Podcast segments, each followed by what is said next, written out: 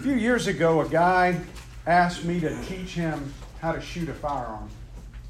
He came to a class I taught and he wanted follow up instructions, so I went out there and he said, You used to be in the FBI? I said, Yeah. He said, Can I talk to you about something that's going on in my company? And he began to tell me a story um, of how he and his wife, they had no kids, but they had been very blessed with a big company, a big company that did a lot of retail merchandise and, and a, lot of, a lot of volume. And it wasn't even based out of here, it was based in another state, but they lived here. But they had been very blessed. Lots, lots and lots of revenue that came in. And they had no children, and there was a young lady they met at that uh, company who worked uh, at the very bottom level of the company, like a runner, just somebody at the very entry level position.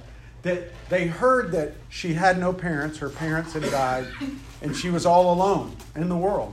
So they kind of adopted her pretty much and just began to have her over and build into her and almost and just told her we, we would like for you to spend time with us and we would like to help you since you don't have parents and we have no kids well this young lady grew in the company and responsibility to the point where she became president of the company these people were so generous and so giving so loving and um, in fact the, the guy who, who really invited her to come in was out visiting a, a, a retail store, ran into a guy, just started, was talking to him about something, found out he was a young high school guy and had a heart to go into the IT world and really do a lot of good stuff with computers.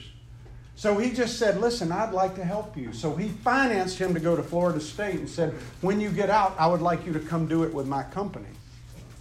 Paid for his whole college education. He goes to work for this guy and along the way, this young guy who's right out of college connects with the lady who's the president, and the lady whose president had an affair with one of the other workers there. And this guy and her and this young guy come up with an idea to create a shell company that does business with the main company. And they figure out a Ponzi scheme way to buy product through lines of credit, sell product, get more product. The bottom line is, over a period of years, they siphoned $10 million away from this man and his wife that they own. That was their company. They started it from nothing and they stole $10 million. So he's telling me I just don't know if things are right. So he gives me the information about the shell company. He doesn't know it's a shell company, he just knows something's not right. He wants me to check out the president. Well, as I start doing research, because I was an FBI agent, I start looking and find out there is, there's not even employees at this company. There's nobody that works there. It's not even a physical location. It's all shell. So I come back to him and I tell the owner, I said, listen, there's mail fraud, there's conspiracy to commit fraud, there's uh, all kinds of charges here. And I said, these people, what they've done is they've broken federal laws. They will go to jail federally. And he goes, No, I don't want that. I just want them to do the right thing. I, I, I just want them to give my money back and to admit what they did was wrong and tell me they don't want to do it again. I go, they stole $10 million from you. And he goes, I, I just, you know, I don't, I don't want them to go to jail.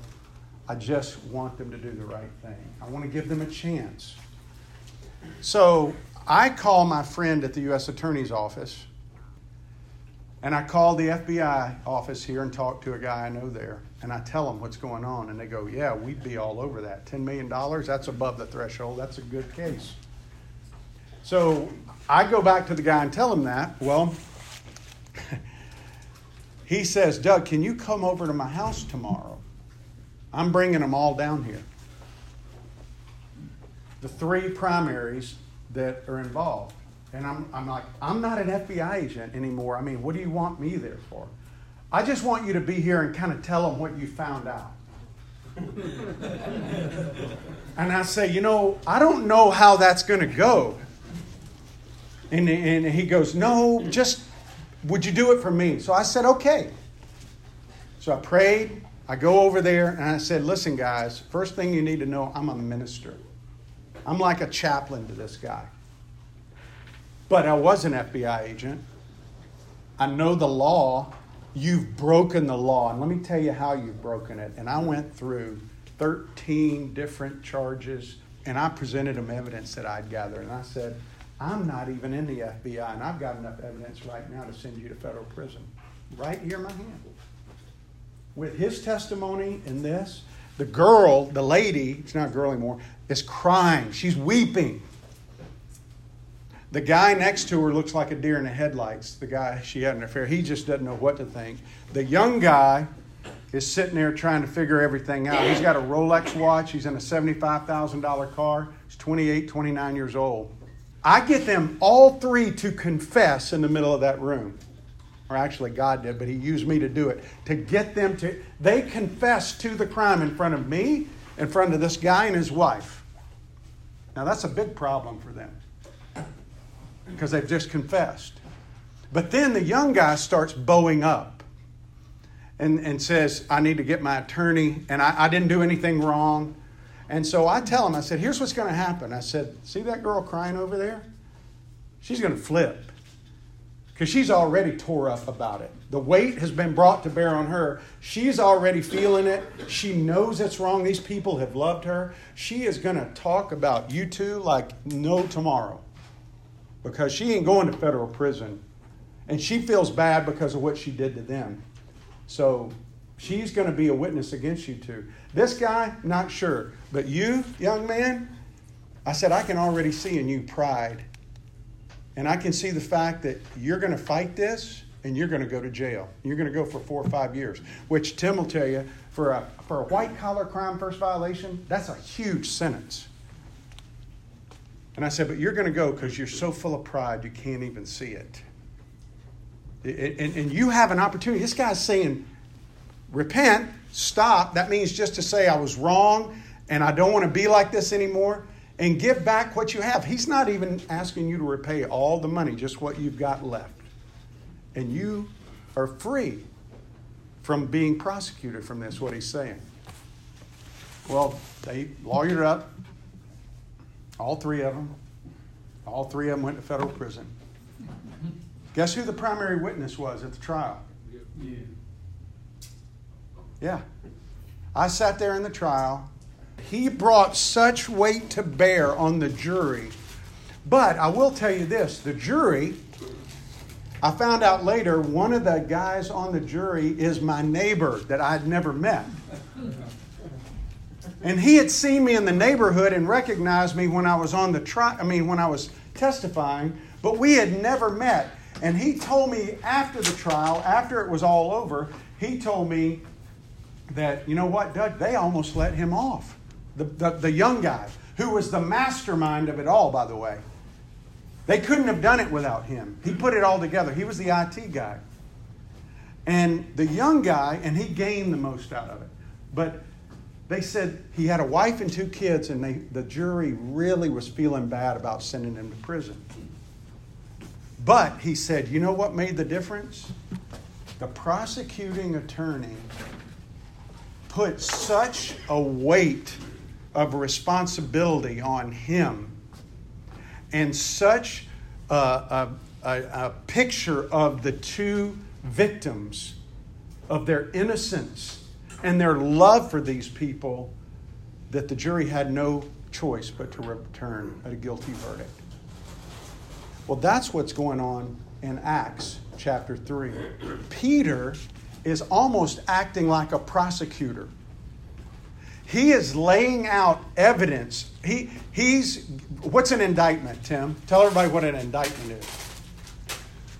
Well, facts have been gathered by a grand jury, they're presented to a grand jury, and they feel that the prosecutor has enough information to obtain a conviction. Con- to convict. It is the charges against the guilty. And so in this text today, what we're going to see is God calling us, and He calls people to respond to Messiah, and He is revealing His indictment of rejection. That's what we see first. His indictment of rejection. But in the second part, we see a reminder of his invitation for repentance. And we can choose to be like Justin, that young man, and think, you know what, we'll beat it. Or we can choose to repent. Had he repented, he would have never gone to prison. These people, some of them are going to choose to repent, but some won't, and they're going to spend eternity enduring the wrath of God. And that's what he lays out. And I mean, I'm not going to do a huge long intro about the, the whole book of Acts because we, we, most of you guys have been in here. But the bottom line for, for Acts is the main theme is Jesus is Messiah. And his people reject him. The very people that he came for rejected him. The very people he gave life to. Because if you look in the scriptures, it says that Jesus is the author of life. And I think about this man and woman who took in these people, but not just one, but two of them cared for them, and they repaid that by what? Rejecting their love for their selfish ambition. And I look at the Jewish people, and I, what I see is people who God had been so good to them. He took them out of captivity. He blessed them, and every time He blessed them, you know what they did? They took it for granted and they rebelled. And they became paranoid and they didn't like. They said, we, we don't want you as our king. We want an earthly king like all the other people. And so God gave them a whole series of bad kings to show them this is not what you want. And so God uses the healing of a man lame from birth as an introduction to this message by Peter to get attention, to bring them in. And God calls for a response to Messiah, to the name Jesus of Nazareth. You know, Acts 2:22 in that sermon, Acts 3 when Peter heals him, Acts 4 Acts 5, Acts 8, you see the name of Jesus. He is Messiah, Jesus of Nazareth. There's 200 different names for Jesus, Messiah, in the Bible. 200. Jesus, Yeshua, is mentioned 800 times in the New Testament. The whole Bible is about him everything. It's not a rule book. It's not about a better marriage, not about a, a, a, better parenting set. It's about Messiah. That's what the whole thing is about. And that's what Peter preaches about in this text. He preaches revealing his indictment of rejection, but also revealing this invitation to repentance.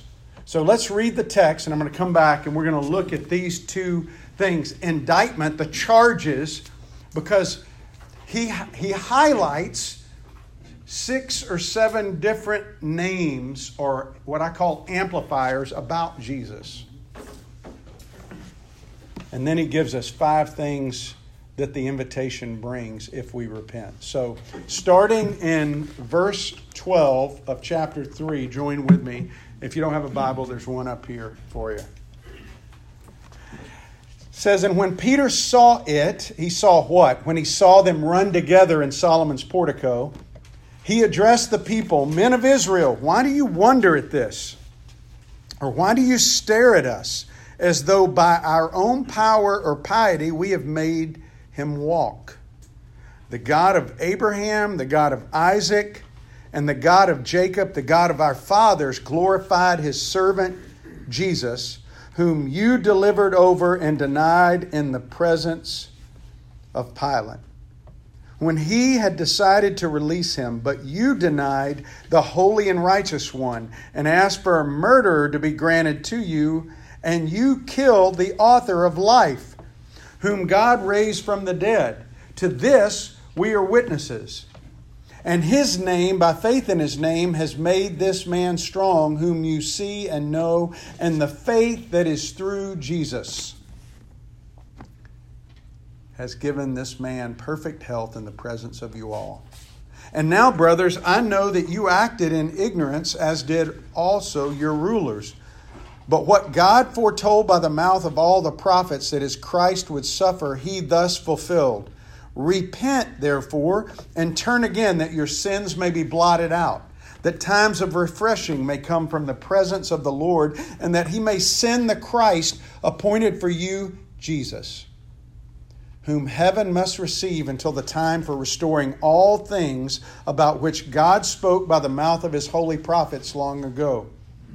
Moses said, The Lord God will raise up for you a prophet like me from your brothers. You shall listen to him in whatever he tells you. And it shall be that every soul who does not listen to that prophet shall be destroyed from the people. And all the prophets who have spoken from Samuel and those who came after him also proclaim these days. You are the sons of the prophets and of the covenant that God made with your fathers, saying to Abraham, And in your offspring shall all the families of the earth be blessed. God, having raised up his servant, sent him to you first to bless you by turning every one of you from your wickedness. May God bless His word. God calls us to respond to Messiah by revealing His indictment of rejection. And I think it's easy for us a lot of times to look at the Jewish people and to condemn them for rejecting Him after what they saw, but we do the same thing. We reject Him, and you go, No, I don't, I don't reject Him. I believe in Him. A lot of those people believed in him as long as he was doing things they thought he should do. But it was only when he began to step out of what they thought he should do that they rejected him. You see, they were fine when he was healing the sick, when he was raising the dead, he was gathering crowds, they were following him. But when he goes to Jerusalem, and instead of going over to the Antonia fortress and taking authority over Pilate, he goes instead to the temple and turns over the tables. They go, Whoa, whoa, wait a minute. Messiah is supposed to kick Rome out, not the religious leaders. It turned their world upside down. We do the same thing. I think we have an image of what Christ should be. Messiah should be for us. And when he's not that, are we going to stay with him? See, they missed him because what they were looking for was not what they got. And I think because of bad preaching, bad theology, a lot of people are hearing a message that Jesus is what you want him to be. You don't hear the kind of preaching Peter's doing here like Voddie preaches the kind that brings the weight to bear. Well, you go, you can't listen to that every Sunday. I mean, come on, you got to have practical teaching every Sunday. If you go through Peter's messages and look how many times he preached about Jesus and brought the weight to bear of the indictment. And notice, and what it was about, it, they murdered Messiah. They didn't just reject him, they murdered him. Verse 12, he says, Men of Israel. And the first thing he says is, Why do you wonder at this? Why are you staring? In other words, they're just standing around watching. What should they be doing as children of God, children of Messiah, children who were looking for Messiah? The disciples were preaching. Peter's already preached one message, right? He's already healed a guy. There have been signs, and now he just heals another guy that was prophesied back, I read last week in Isaiah. And the guy's doing exactly what it said would be done, which is what Jesus did. And they're just standing around. They're just standing around going, Have You ever been like that? You ever know you're supposed to do something, but you, you don't want to do it for whatever reason, and you just get paralyzed? That's where they are. They're like, What is this? And he goes, Why do you act like we're doing this? And so he says, The God of Abraham, the God of Isaac, and the God of Jacob, our fathers, this is the covenant name of God. We see it back in Exodus with Moses. You see it in 1 Kings with Elijah. You see it over in uh, 2 Chronicles with Hezekiah. They use this covenant name to call the one true living God, the God of Abraham, the God of Isaac. Why do, why do they do that? Because Every time they use that name, they go back to Genesis 12, where God told Abraham, Abraham, through you, I'm going to bless you. Your children are going to be numerous as the sand on a seashore, and you are going to bless every family on earth. They're going to be used. You're going to be the one. Why? How were they going to do that? Because they were the carriers of the Messiah message. They were supposed to be, but they defaulted. And what he's saying is, he's taking them back there. And notice what he says This God, the one true living God, glorified his, it may say servant in yours, it may say child in yours. The word there is more closely related to child. It's the Greek word pais, it's P A I S. But the bottom line is, it's the child of God. And that's one of the six names that he uses to talk about Messiah. And why is that important? He uses these six names because he's highlighting his innocence. He's highlighting his connection to the Most High God. And he says, This child that God glorified, you delivered. That word delivered means like to give to an executioner or to arrest. You delivered and disowned. What does Matthew say? What does Jesus say? Anyone who what is ashamed of me when I'm before my Father, what? I'm going to be ashamed of you. They disowned him. They disowned him. So the first name is child, that description. The second one is Jesus himself, verse 13. He says, The God of Abraham, the God of Isaac, glorified his servant, his child, Jesus. Yeshua. I told you 800 times. Do you know what Yeshua is? Jesus? Jesus is the Greek of Joshua in the Old Testament, the Hebrew. Yeshua. Yeshua means salvation is of the Lord. That's his name. The name Yeshua 800 times in the New Testament, pointing to the Old Testament prophecies, he is Messiah, Jesus of Nazareth. But it's a special name. It means salvation is of the Lord. But notice in verse 14, he says, You denied the Holy One. Well, let me go back just a second, first of all.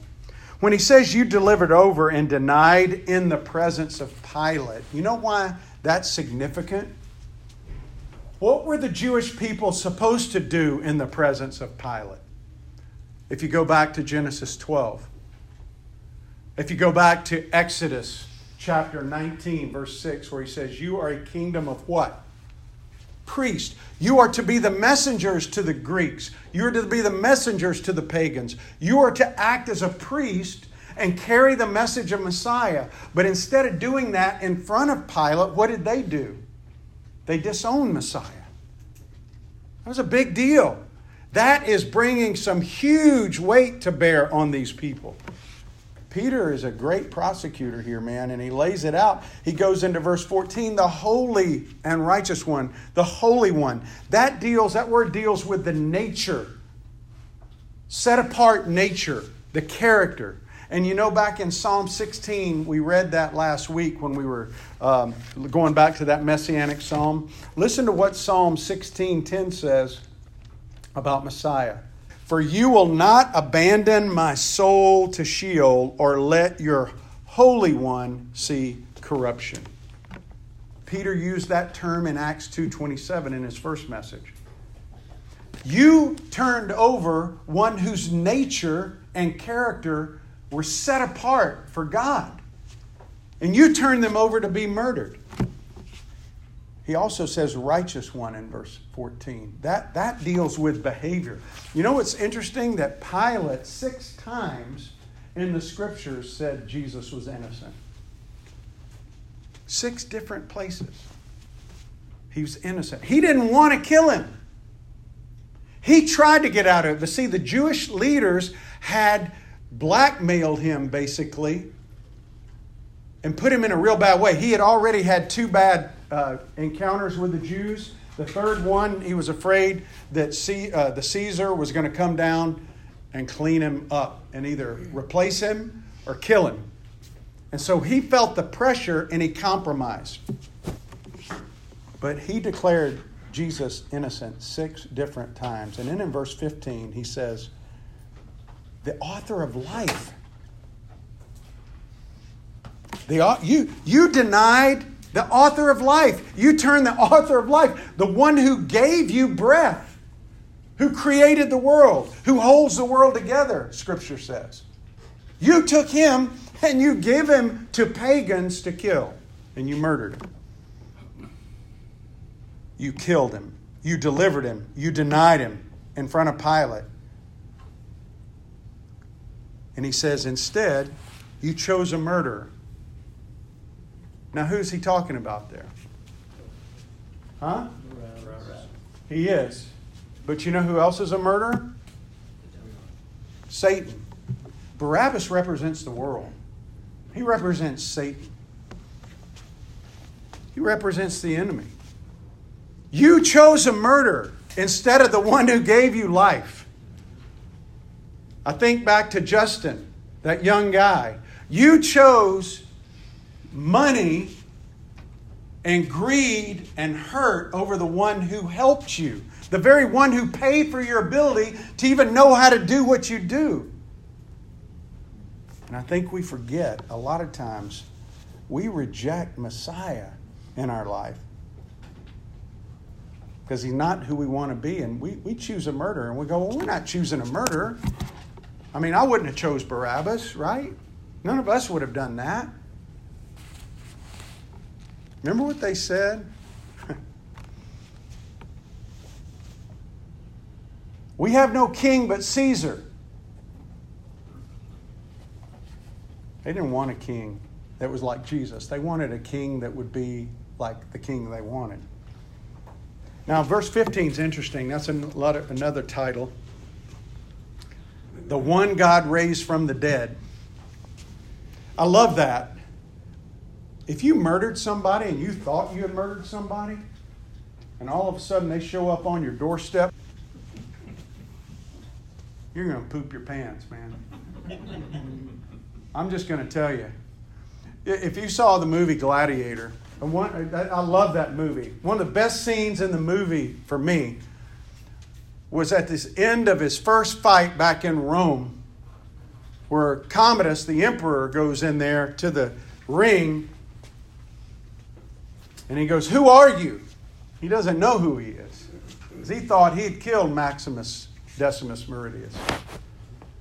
And he pulls his mask off and says, I'm Maximus Decimus Meridius, father to a murdered son by the way that you killed, husband to a murdered wife by the way that you killed, and I will have my revenge in this life or the next. And Commodus wasn't feeling too good at that moment in the movie. We could rent that movie again. Yeah, I, it, it's a great scene. But I want you to imagine for a second the kind of angst that must have gone through these people when he said that with all these other things. It brought all this weight to bear on them. You chose a murderer over Messiah. Matthew 27 said, They said, His blood be on us and our children. It's easy to say that when you're on this side of seeing his resurrection. But I guarantee you, even if they didn't buy into him as, as Messiah, they saw a miracle. And Peter said, It's by the name of Jesus, by faith in his name, this man was healed. By the way, he's not talking about the faith of the man, Who's he talking about? The faith of Peter in the power of God, the resurrection power. And that is what raised that guy up because Peter was being led by the Spirit. It wasn't just some random healing where he goes, the Spirit led him to take that guy up. And he did so in faith, and the guy walked. He then walked in 40 years. And that was an incredible attention getter for those people. And now he's saying that it's the power of the resurrected Jesus, the same Jesus that he proclaimed last week, the same Jesus that Jesus went around healing people, raising people from the dead, said, I'm the one, the same Jesus that was prophesied in Isaiah. 53, the same Jesus prophesied by King David in Psalm 22, by the prophet Zechariah. Yeah, that Jesus. Oh, and by the way, he's alive they were they were undone. And Peter knew it. You know why? Because he says in verse 17, Brothers, I know you did this in ignorance. He's trying to calm them a little bit. You know? It's like one of us saying, Hey, you know what, Andrew, I know you didn't mean to do that. That's what he's saying. I know you did it in ignorance, as did your rulers. But what God foretold by the mouth of the prophets, his Christ, his Messiah, would suffer, he thus fulfilled. I know you acted ignorantly. Why is that important for them to hear? Well, if you go back to Numbers 15, Leviticus 4 5, even let, let me read from Hebrews real quick. Hebrews 9. Remember, we were taught we, we taught in Hebrews, we were talking about the sacrifices, and this is just kind of slipped in there. A lot of times you read right over it. Hebrews 9, 6, and 7. The, the, these preparations having been made, the priests go regularly into the first section of the temple, performing their ritual duties. But into the second, only the high priest goes, and he but once a year, and not without taking blood, which he offers for himself and for the unintentional sins of the people. Is there a difference between unintentional sin and sin and, and intentional? Yeah, there was in, in the Jewish system. And so he talks about, you know, you did this in ignorance. He's trying to go back and appeal to their to, to their their lack of knowledge.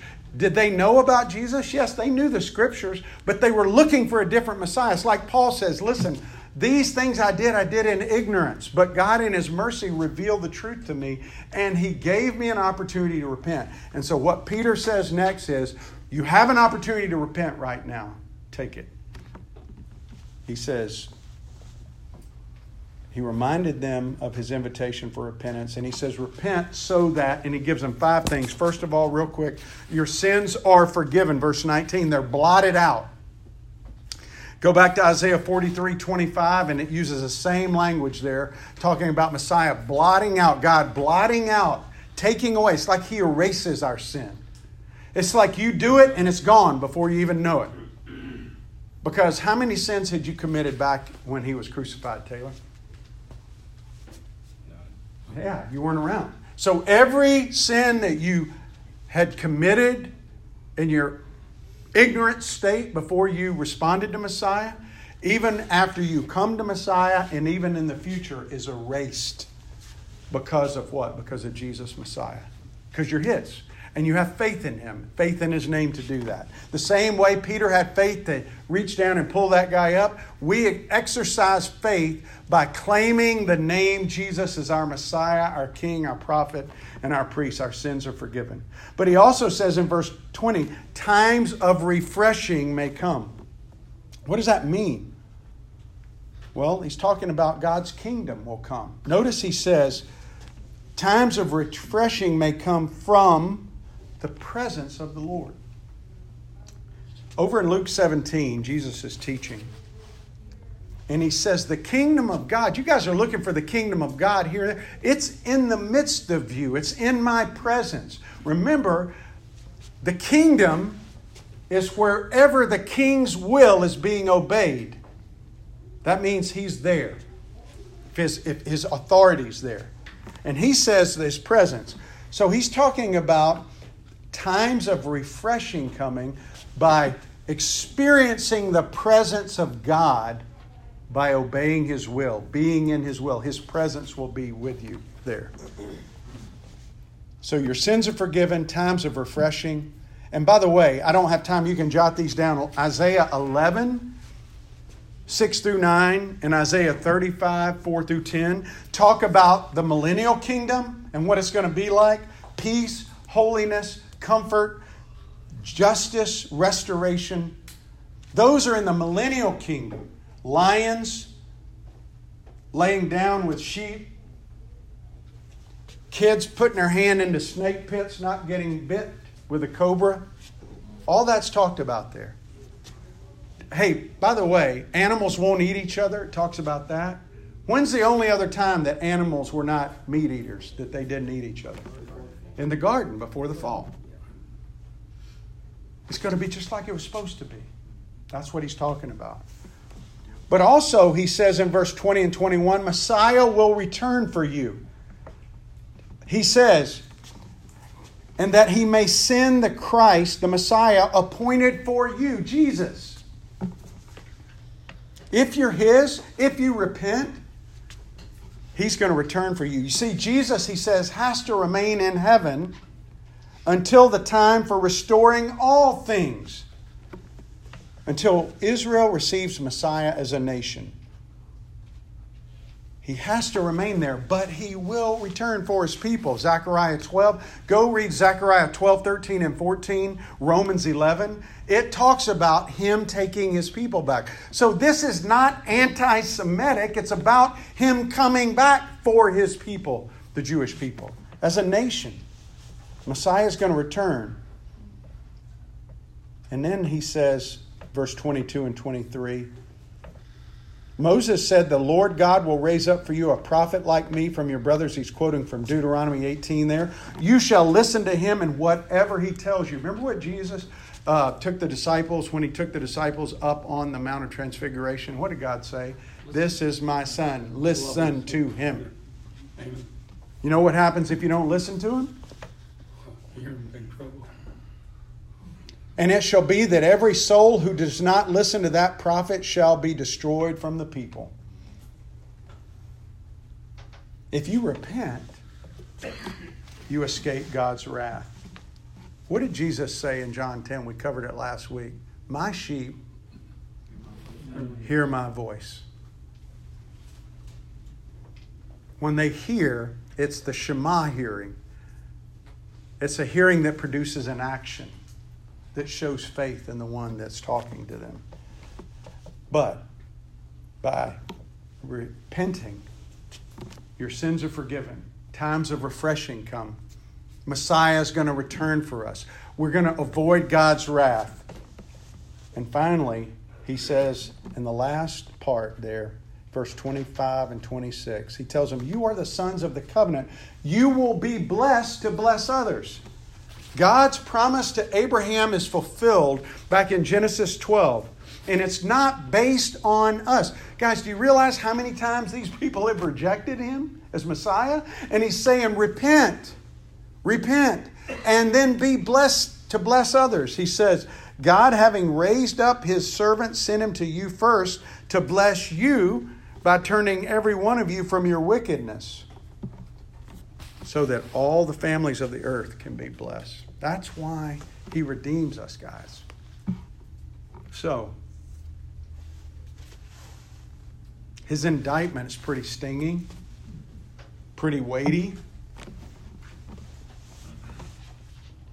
Unless we just look at the uh, Jewish people and think it's just about them, it's, it's as relevant for me and you as it is them. Do we reject his Messiah? Do we choose a murderer? Do we choose the world? I think when we compromise our faith, we're saying, you know what? Because one of the reasons that Bethany Christian Service is compromised is because they have contracts with the state and they get funding from the state and the government. George Mueller had thousands of orphans over the years. He never asked anybody for help. He trusted in God and would pray, and God always provided everything he needed to do what he wanted him to do to take care of those kids. we can't compromise. We have to understand that Messiah came for us first to be in relationship with Him. And when we compromise, we do the same thing the Jewish people did in front of Pilate. We don't put God on display in a way that says, This is Messiah. This is where my allegiance is. Most of us in this culture have a tendency to go, We have no king but Caesar. So, Father, thank you for the reminder today of this great message that you preached through Peter. And I pray that if there's anyone in this room, Lord, who has never bowed their knee to you and their heart to you and fully released their heart to you, that the weight of the rejection of your Son would weigh heavy on them right now. And that, Lord, your invitation to repent would be received by them right now. And they would cry out to you simply to say, I don't want to live like this anymore. I want Jesus to be my Messiah, my prophet who reveals your word, my priest who paid for my sin, and my king who leads me every day of my life. And you can tell them that right where you are. And Father, for those who are yours, but man, we compromise. We, we become like Peter. We sometimes become afraid of things and we compromise. I pray you would strengthen us to be reminded of all these benefits we get because we have repented of rejecting Messiah and we've received Messiah, but Lord, we forgot the benefits. Help us to be grateful for the things we do and our mission to be priests to the world around us, to be a kingdom of priests, a holy nation. Let us live with gratitude. Let us be thankful. And let us put you on display in such a way, Lord, that people would want to know why are you different? Why are you so different from other people who call themselves by the name of Jesus? Let us represent his name well. And we pray this in Jesus' name. Amen. Amen.